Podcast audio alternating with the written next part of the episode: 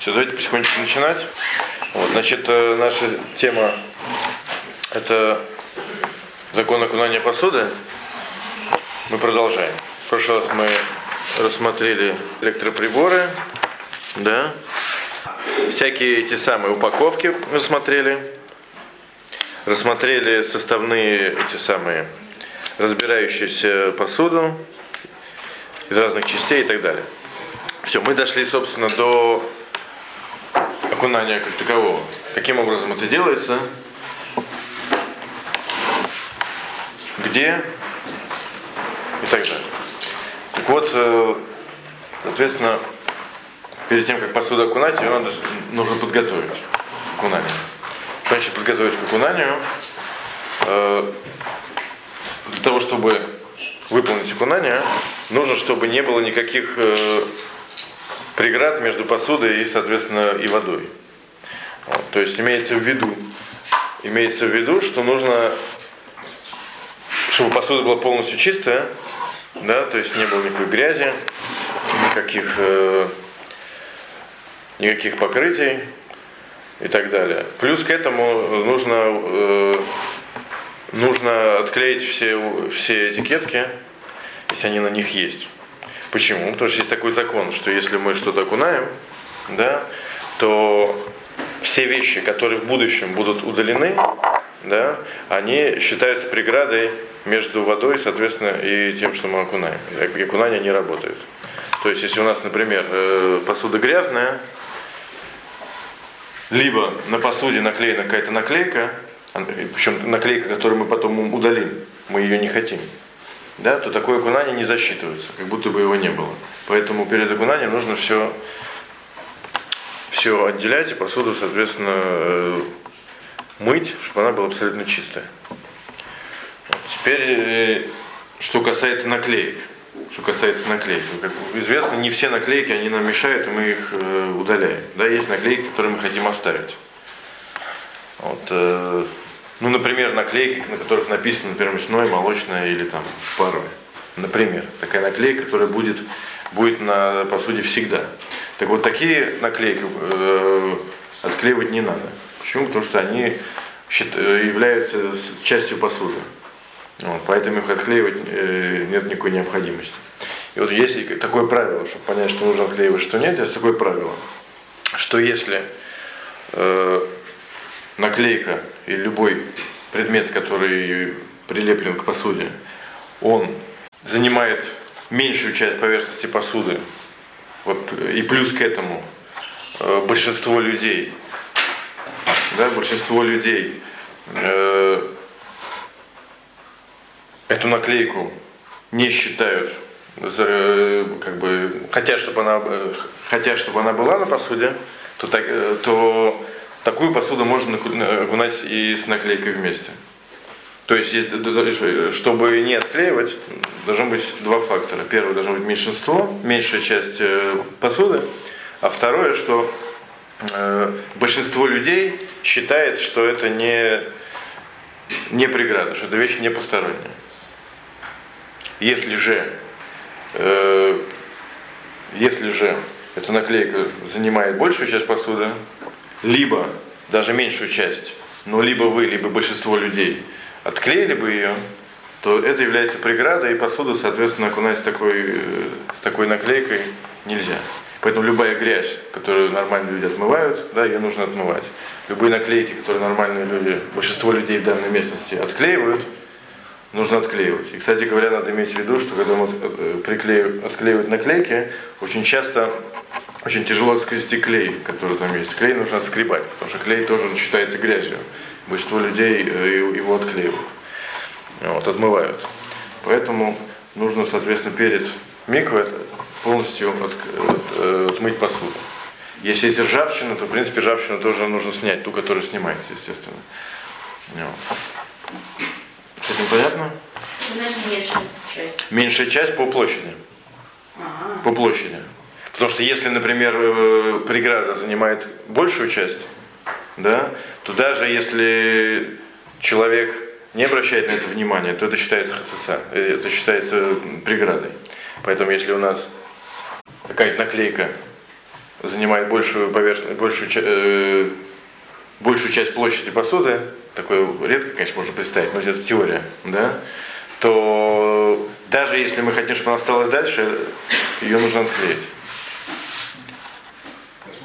Класть мейку надо обязательно без того, что в будущем от, э, либо вы снимете, либо само отвалится и так далее. То есть то, что не будет частью посуды. А если будет, то э, если она в миге у вас отвалится, то значит это, это э, наклейка, которая не является частью посуды. А, это, это вещь, которая свидетельствует сама за себя. Что она, что она там не... Либо если потом, когда будете мыть посуду, то она смоется. То же самое. Да? Оставлять можно только те вещи, которые всегда будут частью посуды. Да. Поэтому лакатхила принято это обычай вообще снимать любые наклейки и полностью все отмывать. Ну, потом вы можете, после того, как окунули, вы можете делать с посудой все, что вам нравится. Можете приклеивать там все, что угодно. Просто во время окунания ничего посторонних предметов быть там не должно. Потом в будущем, пожалуйста. В будущем, пожалуйста, можете делать там любые наклейки и все, что угодно, если посуда будет потом грязной. Это если была наклейка, и да. вместе с наклейкой окунули в да. и потом она отвалилась. Ну, еще раз говорю, в принципе, это ненормально. То, что в будущем будет отклеено, это, это плохо. Если вы если была наклейка, которая капитальная, нет, не нужно. Если это та наклейка, которая вы хотели, чтобы она, чтобы она была все время, да, и, соответственно, не окунули, там, не знаю, через сто лет она отклеилась. Это, естественно, не страшно, потому что в тот момент, когда вы окунали, эта наклейка была частью посуды. Но, если это то, что прямо в микро отвалится, естественно, это, понятное дело, что это не часть посуды. Это то, что касается подготовки. Э, что у нас еще? Да, теперь у нас бывает посуда, которая, э, которая э, состоит из нескольких частей. Например, это ручки, которые привинчиваются к посуде. Либо термос, который разбирается, собирается. Либо, э, либо например, бывают бутылки, которые э, сверху, сверху к ним приделана корзина, такие плетеные, например, как, как для вина. Естественно, плетеные корзины в чем проблема? Что дерево, из которого оно сделано, не требует окунания. Так вот вопрос, нужно ли разбирать такую посуду? И окунать, например, э, только те части, которые требуют окунания. Так вот ответ нет. Посуда окунается так, как ее используют. Поэтому если в будущем это, будете использовать, например, термос, понятное дело, что все его используют, когда он собран, то разбирать его на части, вытаскивать железную колбу не надо. Вот. Хотя обычно это железная колба, которая требует окунания, а сверху пластмассовый, например, корпус, который вроде как пластмасс не требует окунания. Так вот разбирать не надо. Окунают так, как э, сосуд используется. Поэтому ручки тоже не отвинчивают. Окунают так, как есть. Но если вы, например, решили развинтить, то развинчивать нужно все. Развинчивать нужно э, тогда все, все гайки и так далее, все, что все еще посуда состоит, но из, этой, из этих деталей окунать надо только те, которые сделаны из тех материалов, которые требуют окунания. Естественно, всякие пластмассовые детали отдельно окунать не надо. То есть окунается либо все целиком, либо если вы все, это, и так делать самое правильное. Либо если вы решили вдруг разобрать, то в, раз, э, в, раз, э, в разобранном состоянии окунаются только те детали, которые, которые сделаны из материалов, которые требуют окунания. Как то металл, керамика и стекло. Да? Пластмассовые и деревянные, да, мы не окунаем. Потому что в этом нет никакого смысла. Это понятно? Да. Поехали дальше. Значит, э, место, где окунается. Ну, понятно, что тут как бы мы не будем заниматься законами миквы, потому что они очень сложные. Нам важно знать, что окунают в микве, которая кошерна для окунания,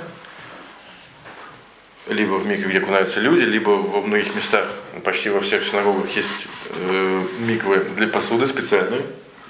Там можно окунать. Либо можно окунать в естественных водоемах, в реках, озерах и так далее. Вот. Э, теперь интересно, что есть мнение, что можно окунать также и, и э, в снег. Если снег Объем миквы минимальный это 40, э, 40 се, 40 се. Сколько, сколько, сколько это се, это разные мнения, но это в районе, чтобы порядок величины вы понимали, это в районе 450 литров по самому скромному мнению. Некоторые считают, что нужно больше, некоторые считают, что еще больше. То есть окунать в луже, даже если в луже дождевая вода, будет нельзя. Просто потому, что там мало воды. 450 литров. Но это, наверное, больше, чем ванна. Вот. Так, э, если у нас выпал снег, снега, снег же он соединяется по всей, по всей поверхности, скажем, что снега больше, чем 450 литров, вот, э, то есть мнение, что можно окунать в снег. Потому что снег тоже вода, и тоже как бы вода, которая упала без, э, без помощи человека.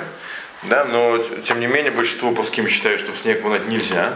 Но интересно, что в случае необходимости можно положиться э, на это мнение с посудой, которая не требует окунания истории. Как то со стеклянной и с керамической или фарфоровой. То есть керамическую, фарфоровую, стеклянную посуду в случае необходимости можно даже окунать снег. Сугроб можно. Сугроб, да. Только стеклянный камень. Да, мы с вами говорили, что э, исторы, исторы, окунать посуду ну, нужно только, только металлическую. Всю остальную посуду окунают либо по, э, по постановлению мудрецов, либо просто обычай. Вот, пластмассу вообще не надо окунать, деревянную не надо, а э, керамику фарфор окунают, это такой обычай, а стекло по постановлению мудрецов. Так вот такую посуду можно окунать в снег. В случае необходимости, если действительно, например, нет, нет нести до миквы, нет, нет миквы и так далее. Есть сугроб присоединен ко всему остальному снежному покрову. Если у вас отдельно стоящий сугроб, то нельзя. Но если у вас выпал снег, и, скажем, все покрыто снегом, и ну, вся территория. Так что, э, еще говорю, когда у вас э, выпал снег, то если у вас эта как бы, снежная поверхность, она присоединена друг к другу, то есть не отдельно стоящий этот самый сугроб, остальное все очистили от снега. Да, когда у вас будет устойчивый снежный покров, то у вас будет количество. Вот, и тогда можно в него окунать. Но нужно окунать так, как, как в воду, то есть так, чтобы снег покрыл всю посудину. До этого мы дойдем только, дальше. Только да? да. В случае необходимости. Да, да, да. Так. Угу. Это что касается места окунания. Теперь э, следующее, кто окунает? Кто может окунать? Окунать интересно, что может э, любой человек. Более того, если даже посуда сама упала в микву случайно, то она считается окунутой. То есть не нужно никаких каванот, никаких намерений, не, не, не, нужно, чтобы человек соблюдал шаббат и, и так далее. То есть даже ребенок, он тоже может окунать. Вот. Э, единственная проблема здесь это э, найманут, достоверность. Поэтому если ребенок говорит, что я сходил окунул, мы ему не верим. Ребенок, он лунный он не достоверен в, в, в в вопросах э, запрещенного и разрешенного. Вот, поэтому ребенку мы не верим, если он сказал, что он окунул. Но если мы видим, что он окунул, то тогда нет никаких проблем. No. Еврей тоже может? Еврей тоже может быть, но он тоже лунейман. Он тоже, так как, естественно, он не разбирается в мецвод, на него нельзя положиться. Тоже для него эти вещи, которые не очень понятны, как и ребенку. Ну, вот. Но если мы видим, что он окунул, то нет никаких проблем. Потому что еще говорю, даже если сам, э, посуда сама упала, то все равно... Э... Теперь интересный вопрос, когда ребенок вырос и сказал, что он окунал в детстве. Сейчас он уже вырос, он большой. Ну вот. И он говорит, что когда мне было 12 лет, скажем, ему исполнилось бармитсва, и он говорит, что я вчера ходил и окунал посуду. Верим мы ему или нет. То есть сейчас он взрослый э, человек, который соблюдает, должен соблюдать законы Торы. Вчера он еще был ребенком. То есть вчера мы ему не верили. Вопрос сегодня мы верим про вчера. Так вот интересно, что по этому поводу есть разные мнения, и поэтому э, Лымайси на практике то же самое, как со снегом. С теми э, посудинами, которые требуют окунания истории, мы ему не верим. Но с теми посудинами, которые, которые не требуют окунания истории, мы ему да верим. Вот. Ну, допустим, вот я окунула угу. и не успела предупредить мужа. И он взял и пошел снова окунул. Ну и что? Это ничего? Ну, тут проблема только с брахой. Если он сказал браху, то будет проблема с брахой. А так можно понять хоть что раз, какая разница. Браху будет проблемой, потому что это самое. Потому что получается, что когда второй человек окунает, он окунает ту посуду, которую не требуется окунать. Получается, когда говорит браху, он говорит браху пустую. Поэтому есть с этим э, проблема. Поэтому, когда человек окунает, в принципе, должен предупредить, что он окунул.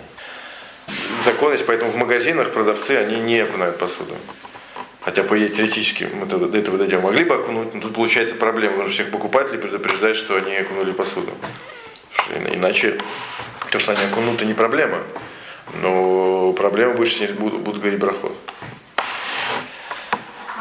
Окей, значит, кто окунает, мы сказали.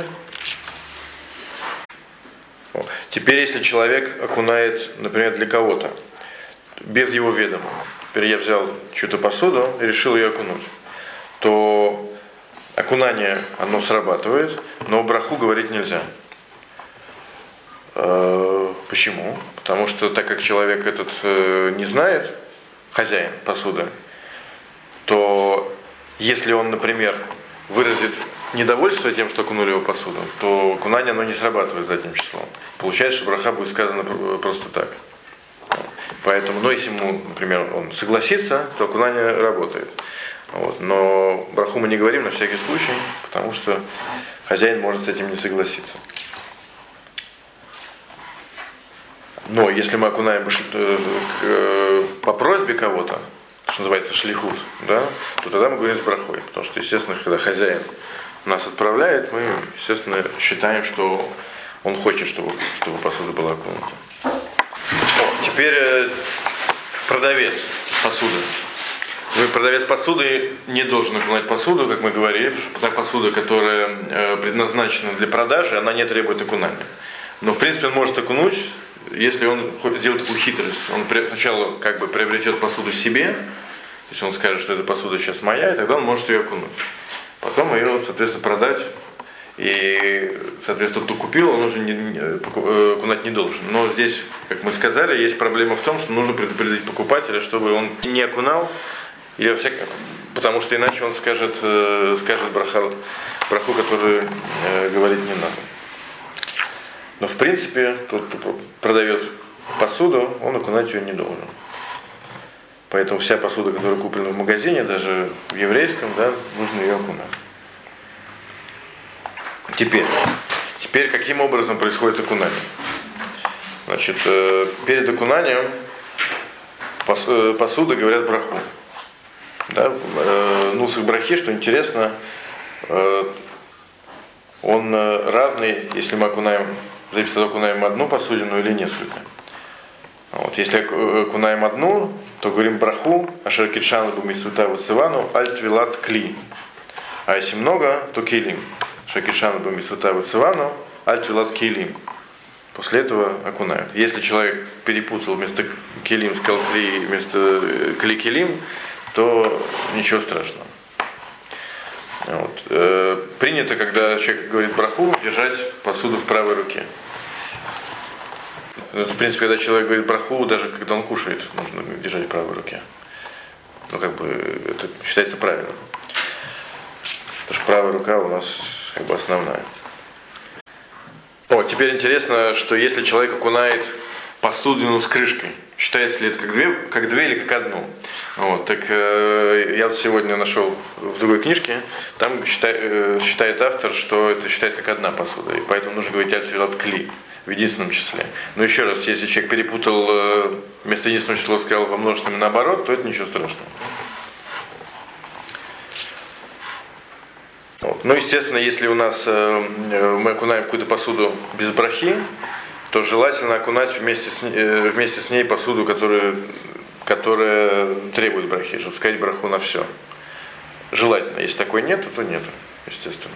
Но если у нас есть, то лучше дождаться и окунуть э, сказать браху, окунуть ту посуду, которая требует брахи, а потом ту, которая не требует.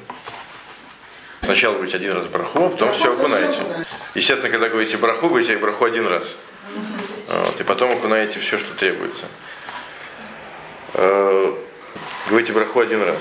Все то время, пока вы не отвлеклись, то есть не, не стали заниматься посторонними делами. Вот. Поэтому даже если вы например, что пнули одну вещь, потом пошли домой за все остальное, то браху второй раз не говорить. Говорить в процессе можно только то, что, что касается окунания. Если вы говорите посторонние вещи, то это перерыв. Это, в принципе, неправильно. Неправильно. Следующая тема про упала. Очень интересно. Соответственно, если у нас э, много посуды, да, то можно окунать даже в, ну, в пакете с отверстиями. Вот. Либо можно привязать веревочку, только единственное, что так как это правило, что вода должны, должна покрыть всю посуду целиком, то не должно быть никаких плотных э, соединений. То есть, если мы, например, привязываем веревку, нельзя делать очень плотный узел, потому что мы боимся, что вода не зайдет под, э, между веревкой и самой посудиной либо если у нас какой-то пакет, то там не ставят посуду одну в другую, например. Ну, короче говоря, чтобы не получилось так, чтобы какое-то место осталось сухим. Вот. Но если у нас там посуда просто лежит так, что вода доберется до всего, то не страшно. О. Теперь, если мы боимся, да, если мы окунаем, соответственно, посуду в воду, то нужно держать тоже не очень плотно. Вот. Но если мы боимся, что она утонет, такое действительно, в общем, Бывает иногда. Что делать? Так интересно, есть, оказывается, два патента. Один патент пишет, что это можно окуну, окунуть руку в мику, а потом этой влажной рукой взять э, посудину и держать даже крепко, что интересно, и ее окунуть. Вот. Да. Есть, которые говорят, что это не очень хорошо, но даже те, кто говорят, что это не очень хорошо, они, они предлагают другой вариант, который тоже достаточно реальный. Это сначала окунуть э, руку, а потом в эту, в эту руку под водой ставить посудину и, соответственно, схватить. И тогда тоже не будет никаких проблем. Это вообще по всем мнениям и все очень хорошо. Почему? Потому что получается, что вода миквы, которая, которая на руке, она касается этой посуды, и получается, что воды миквы покрыли всю, всю посуду, не, не осталось ничего сухим.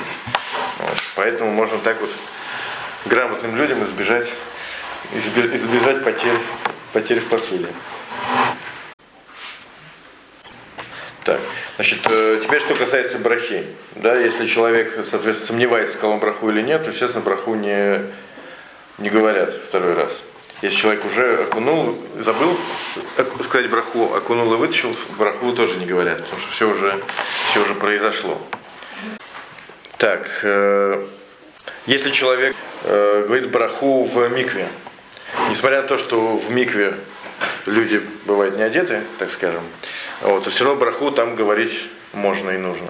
Но если э, кроме миквы в этом же помещении еще и баня, то есть люди там еще не, не только в микву окунаются, но и моются, то там уже браху нельзя говорить. Нужно говорить в коридоре и э, сразу войти и окунуть. Да. Вот. Если, если помещение, где люди моются, отделено перегородками, то там можно окунаться. Если, э, можно говорить браху. Если э, в одном помещении и миква, и где люди раздеваются не для цели миквы, да, то там говорить браху нельзя. Теперь дальше. Если двое человек окунают посуду, точнее наоборот, один окунает, другой при этом присутствует, то нельзя так, чтобы один сказал браху, а другой окунал. То есть тот, кто окунает, он, он же и должен сказать браху. О, ну естественно, если двое окунают, если двое окунают, то один может сказать браху и вывести второго. То есть нельзя так, чтобы один сказал браху, а второй только окунул. Поэтому, например, если один, например, большой и окунает ребенок, то нельзя большому сказать браху, чтобы ребенок окунул. Э, теперь, если человек сказал браху, то, соответственно, не, не, нельзя прерываться между брахой и окунанием. Да? Если человек в середине между брахой и окунанием отвлекся, не на, причем не на тему окунания, например, что-то сказал кому-то, не по поводу окунания, не сказал, принеси мне еще тарелку.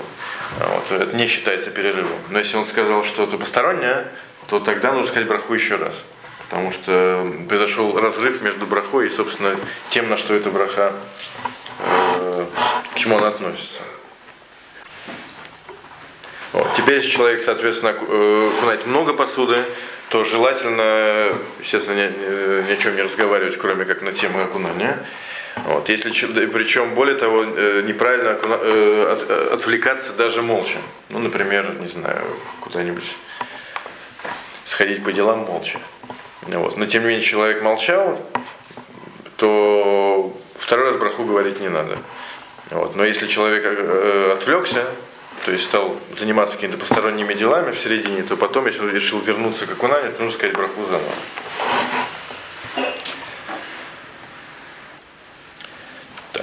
Теперь э, последнее на сегодня, это уже, собственно, каким образом окунает посуду. Так вот, значит, нужно окунуть так, чтобы вся посуда, она погрузилась в воду.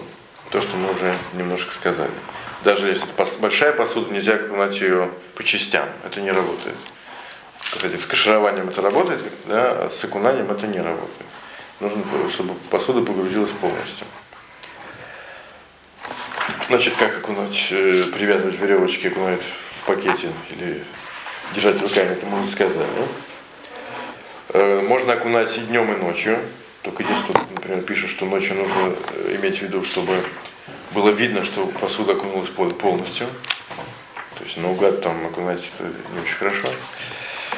Э, если посуда содержит какую-то полость, да, то нужно обращать внимание, чтобы в эту полость попала вода. Потому что если окунуть, например, стакан дном вниз, да, то, соответственно, пока не выйдет тут весь воздух, да, окунание не совершается, поэтому нужно окунать так, чтобы либо боком, либо дном вверх, так, чтобы вода зашла внутрь. А если снег то же самое. Снег нужно так, чтобы снег покрыл всю поверхность посудины. То есть это надо тогда умышленно запихнуть туда, если суп. Ну почему так? Ну, вот, короче говоря, да, нужно сделать так, чтобы не, не только чтобы снег покрыл тот бок, который вы окунули, надо это самое, так, чтобы все полностью да, туда погрузилось. Можно про пакет спросить? Да. Имеется в виду сетка? Сетка? Или просто пакет с отверстиями, не важно. Пакет можно? А как же? Конечно, можно. Как, как он... Во-первых, можете его намочить, как с рукой, взять, взять его, это самое, окунуть, чтобы он был мокрый. А. Вот, тогда это помогает. Вот. Короче, это уже технические всякие вещи. Окунают обычно сетками. Либо в сетке, либо в пластмассовые такие бывают пакеты, которые ну, не прилипнут по сути. Вот они жесткие. Так. Да, теперь, значит, э, Сколько раз окунает? Окунает всего один раз. Окунает и вытаскивает. Но есть обычай окунать три раза. Но это только, только обычай, как бы по закону это абсолютно не обязательно. Теперь, теперь интересный еще вопрос. Если у нас, э, да, нужно, кстати, как окунаем, естественно, иметь в виду, чтобы потом не перепуталось. То, то есть тут та посуда, которую мы окунули, не перепуталась с той посудой, которую мы не окунули. Потому что иначе вы можете забыть, как, какую вы окунули, и что-то случайно не окунуть. Вот. Теперь, если у нас, например, случайно подмешалась посуда, которую мы не окунали, в посуду, которую окунали. Например, у нас миллион ложек, и мы одну не окунули, и взяли, она взяла и перемешалась с всеми остальными. Что делать? Вот. Так вот, э, битуль тут не работает, потому что можно все окунуть. А не, не полагаются на битуль тогда, когда можно, когда можно эту вещь исправить. Поэтому нужно окунуть всю посудину, и причем даже сказать браху, потому что среди этого миллиона, ну, миллион я сейчас не утрирую, скажем, 5 или 55. Вот. Э, нужно, можно сказать браху, потому что среди всей этой кучи есть точно та посудина, которую вы не окунали. Вот. Теперь, э, естественно, если это не точно, то браха, браха не говорится. Окей. Только, естественно, если вы не говорите браху, если вы, например, не одновременно окунаетесь. Например, окунаетесь, э, у вас миллион ложек, вы сегодня окунаете 500 тысяч, завтра еще 500, вот, то тогда, может быть, проблема, что так, ту, ту, та ложь, которую э, не окунали, она будет окунаться завтра.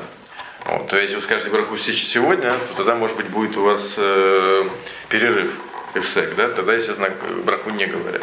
Но, но если, например, э, окунание миллиона ложек – оно э, слишком сложно. Либо требует больших финансовых затрат, как, например, если действительно миллион, либо хотя бы много, да, либо вам нужно ехать в Мику в соседний город, вы, например, живете в Каракумах, там миквы нет, воды нет, реки нет, соседняя миква в соседнем городе, вот, то тогда можно положиться на битуль, причем не нужно шишим, не нужно 60 раз больше, достаточно просто э, простого большинства.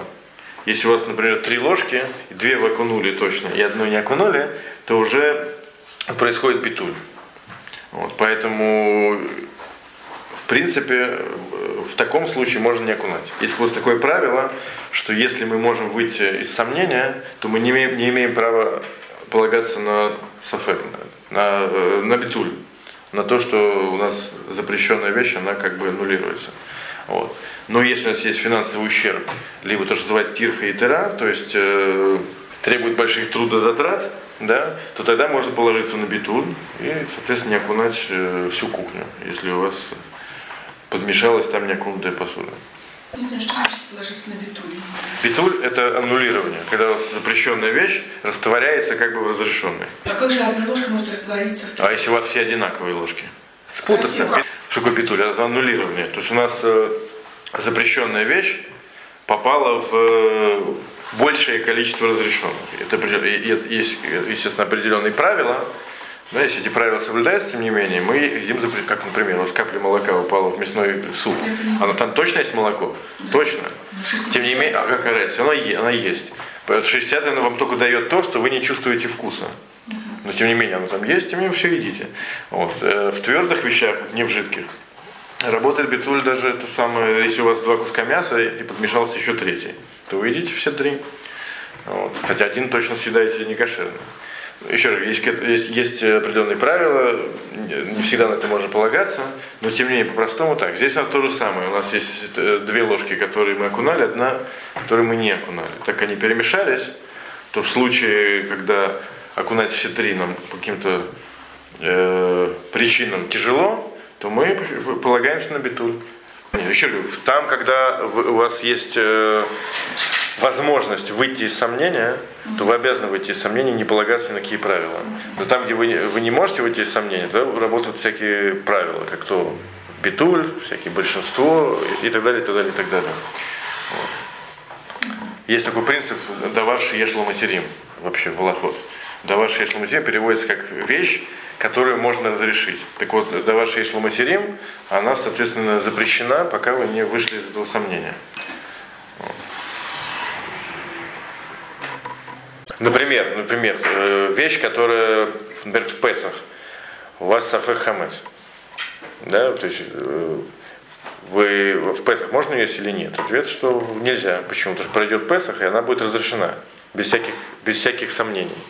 Вот. Поэтому сейчас полагаться на то, что может она да, может быть и нет, нельзя. Хоть даже есть там битули, битули и так далее, и так далее. Почему? Потому что как, через некоторое время она вообще разрешится сама собой. Так здесь то же самое. Да.